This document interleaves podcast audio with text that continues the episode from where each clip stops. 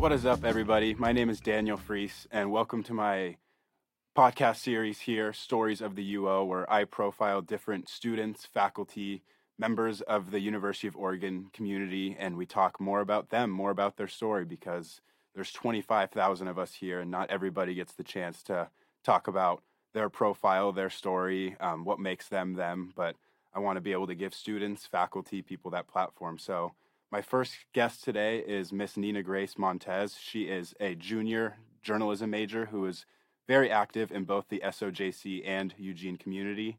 She's also a sports fanatic. That's how we met. We worked for the Eugene Emeralds this summer down at PK Park. It's a minor league baseball team, and we worked on the promotions crew together. But basically, I've known her for a few months. I think she was the perfect person to profile because she's done a lot of awesome stuff. So, without further ado, Nina Grace, was there anything I left out? If you can just tell everyone a little bit more about yourself. I honestly think that was a really good intro. Um, thank you for having me. I'm very excited, especially as your first episode. Um, I have started a women's sports magazine. Um, I work for the Daily Emerald as a sports journalist, and I work for the Eugene Emerald. I'm also on the exec team for Warsaw Sports Business Club. Yes, you definitely do a lot here um, for the school and for the community. We'll get a little bit more into the specifics. I just first want to know when you first got into journalism and media and when you kind of knew that it was what, what you wanted to do for the foreseeable future. Oh my gosh, it's quite an interesting story. So, when I was little, my grandma used to work at this hospital in Northern California. She was a receptionist. And I'm sure you know, like when you go into the receptionist office, there's all those like magazines like spread all over the table and everything. So my grandma would collect the Sports Illustrated for me. And when she was like doing that, we were we just moved to Oregon. So I was probably around like five or six. And so she would mail me like these huge stacks of Sports Illustrated that she collected over time. Um, and I would just like she would call me and say, "Okay, I just put put them all in the mail." And so I would like literally sit by the mailbox and wait and wait wait for that package to show up. And then when it did, I ripped it open and then started reading all of them. So my interest in like storytelling, especially around sports, started really young. Um, but when I first came to the university, I was a sports business major because the, there was sports in the title. So I was like, yeah, that's that's for me. And then I took my first econ and math class in the same term, and I failed the test like back to back. And I was like, yeah, this is not for me. Um, not meant to be in the business school. So then I like walked over to my advisor's office right after I bombed that test. And I was like, I can't be in the business school anymore. It's not for me. It's not what I want to do. I don't want to spend the rest of my life stressed out because my degree title will have sports in it. And so she asked me, she was like, okay, so think about times where you were actually genuinely happy doing schoolwork or stuff like that. So then I went back and I thought about it, and it, I just kept thinking about those magazines and how interesting they were. And then I could see problems in it. I can see benefits of telling sports stories. And so from there, I switched my major to journalism, and that's kind of how it all started. Yeah, you you talk about magazines on the topic of magazines. You briefly alluded to it too. You created your own magazine, Althea Magazine. Um, you call it a guide to women's sports, and you created this all yourself. You've published two issues and a cookbook so far. So, um, if you could just give me some backstory about how you came up with this idea, how it took off. Yeah, I how I come to my projects is such a weird thing. Um, so again, that story about uh, my grandma and those magazines and everything. And so over the pandemic, I was incredibly bored, like the whole world was. It was towards the end of isolation and everything, and I just needed something to do. I had spent too much time with my siblings. I've spent too much time locked in the house. Like I just needed something to get my mind off of. Um, and so what was interesting is the way my high school worked, they had a prom, but it wasn't on school grounds. It was like 20 minutes outside of town. And so I was driving my sister there and I was just thinking about like what to do because I don't want to go home and sit on the couch and watch TikTok or read another book or start another movie because I did that the whole entire time.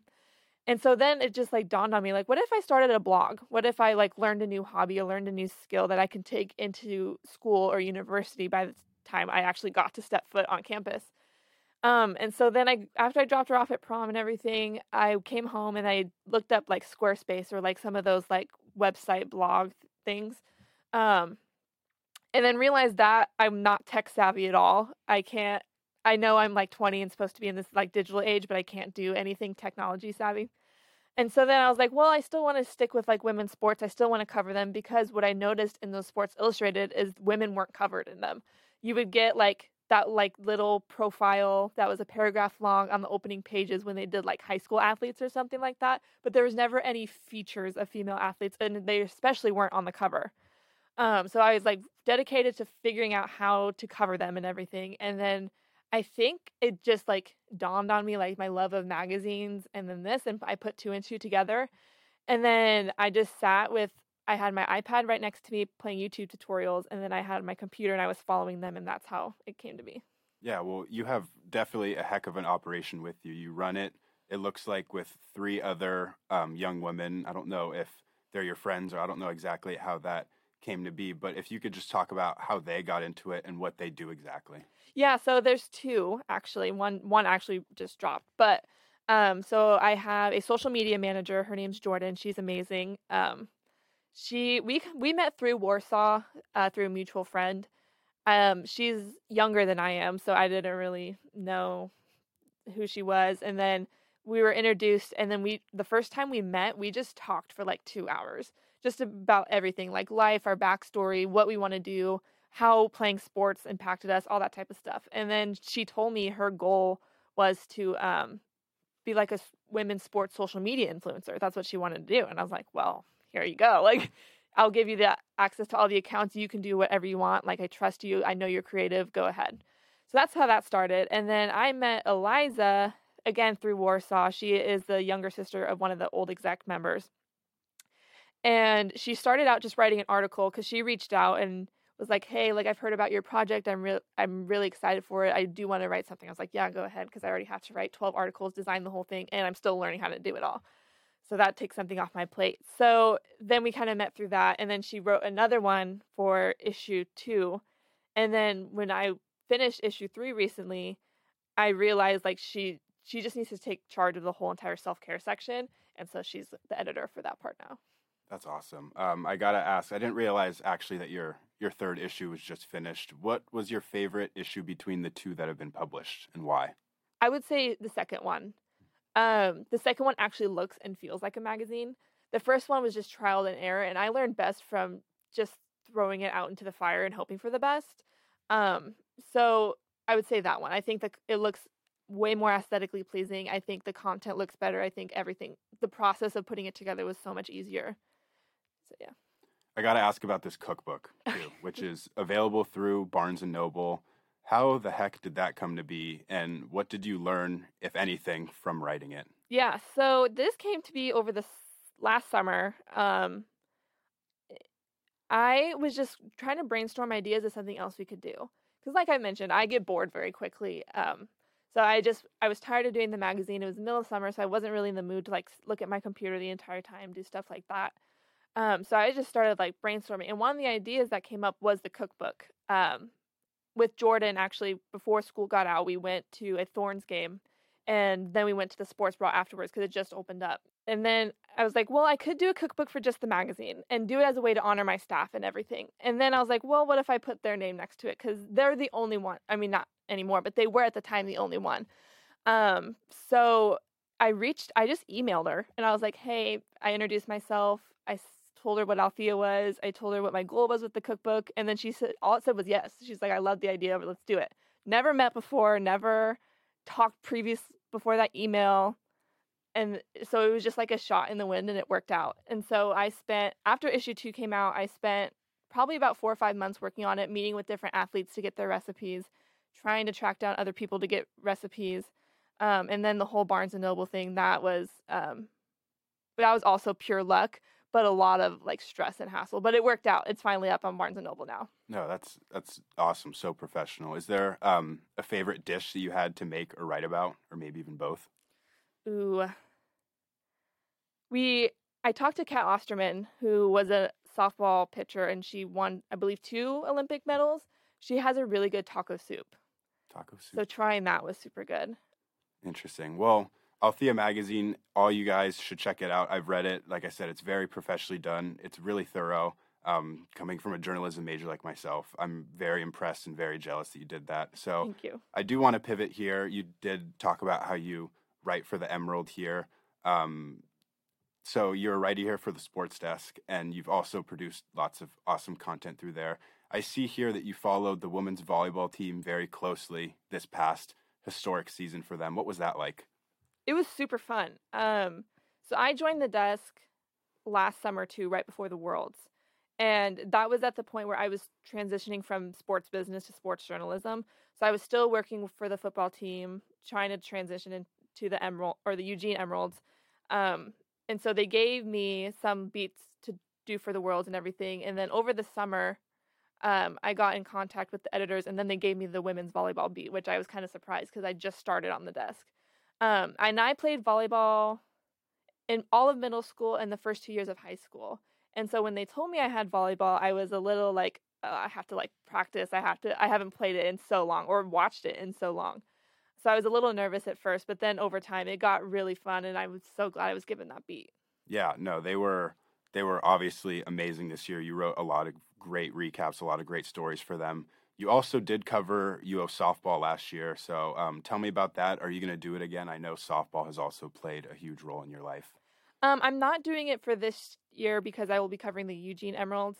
Um, but that it was kind of a surreal moment for me because I grew up watching that team. I'm from Florence, which is only an hour and a half from here, and so coming to these games when I was like, I started playing softball in sixth grade. It was it was a full circle moment. I loved it.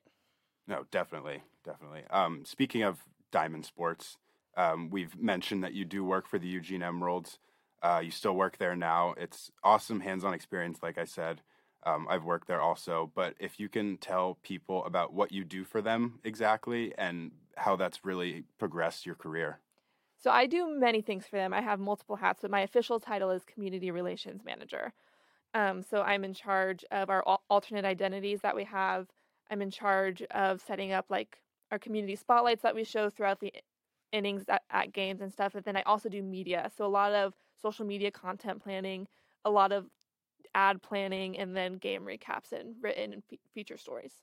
It certainly seems like a majority, at least of your recent experience, has been in sports media. Is that what you see yourself doing for the rest of your life? Oh, 100%. Um, now that I kind of figured this out and had like my, I don't want to call it a midlife crisis because I'm only 20, but when I had my mid school crisis, um, yeah, I'm very glad with the decision I make, even now, because all my friends are sports business majors and they'll talk about, like, oh, I'm so stressed out about whatever class. I'm like, that's, I couldn't imagine still sticking with that. I'm very glad I made the switch. Yeah, uh, just, just goes to show everything happens for a reason. Um, where exactly, if it was completely up to you, where do you see yourself exactly in the future?